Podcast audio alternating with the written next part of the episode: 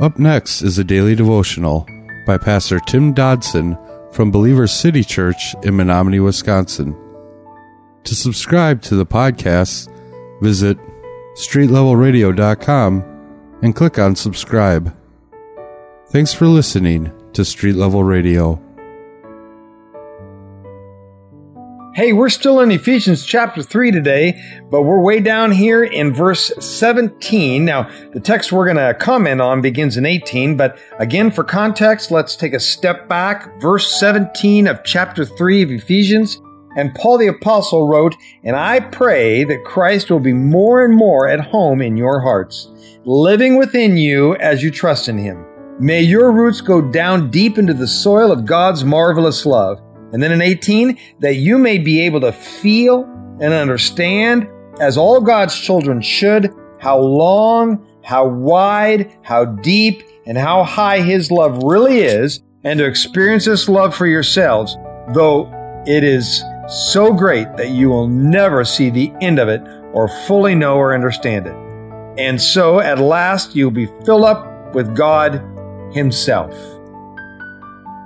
You know, Paul the Apostle's prayer, it should be ours. That we would pray that we would be able to grasp the magnitude of God's love. That we would be able to understand and embrace what it is in the hand of Christ today as He reaches out to each of us. You see, God, He wants to literally fill us with all that He is. And the prayer is herein that we not just understand it intellectually, but that we actually apprehend that fullness. Verse 19 goes on to say that we might come to know. The original language in there, that's the word gnosko. Eh, gnosko is the coming to an understanding through experience. Knowledge through experience. The love of Christ surpasses anything that we can imagine and to come to understand that kind of love. So can you can you wrap your mind around what Paul is asking here, what he's saying? To be filled. Filled, gang, with all that God is, has, and does. So, how can I be so filled with God? Well, through the Holy Spirit. The Holy Spirit is simply God in a form that can dwell and fill a human being. Now, please note again that Paul here, he's not only desiring this for each one of us personally, but he, he wants us to experience this corporately as a church. His prayer seeks this gnosko experience with all the saints.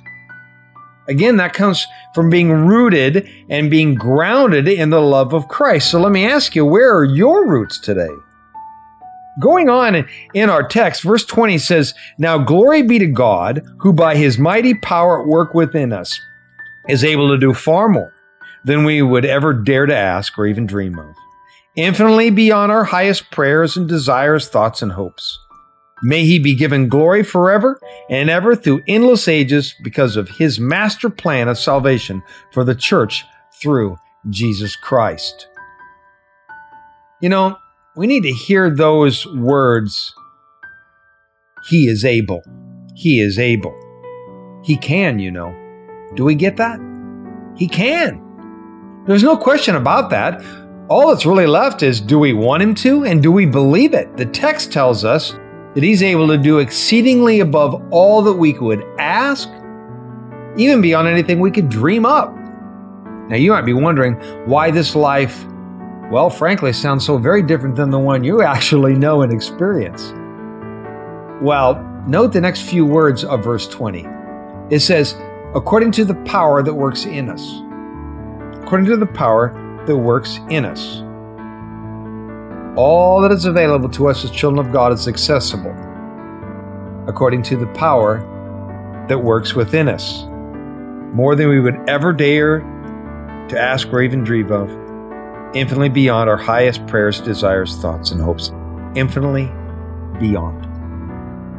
So, what if there's no power in us? Ah, you see, there lies trouble. No spirit in us, no fruit from us. The gifts that were promised in Scripture, here and elsewhere, it comes, they come through the Holy Spirit dwelling within us. So, if there's no Holy Spirit in the driver's seat, all those riches, all those promises of God will never be realized in our lives. If He is not in control of our church, then the same will occur here amongst us corporately. But when we surrender to God, when we're fully cognizant of our inability to do anything ourselves, then the Holy Spirit, yes, upon invitation, will come into us and we can then begin what is nothing less than a wild journey of things beyond what we could even ask or think. That is a life rooted and grounded in His love. Let me wrap it up with this. In the last century, when Napoleon's armies opened a prison that had been used by the Spanish Inquisition, they found the remains of a prisoner who had been incarcerated for his faith. Uh, the dungeon, you see, was underground, and the body now had long since decayed. Only a chain fastened around the ankle bone of this skeleton cried out in confinement.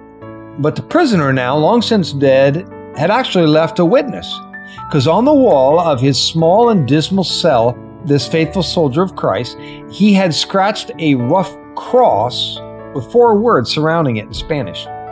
Above the cross was the Spanish word for height. Below it was the word for depth. To the left was the word width, and to the right the word length.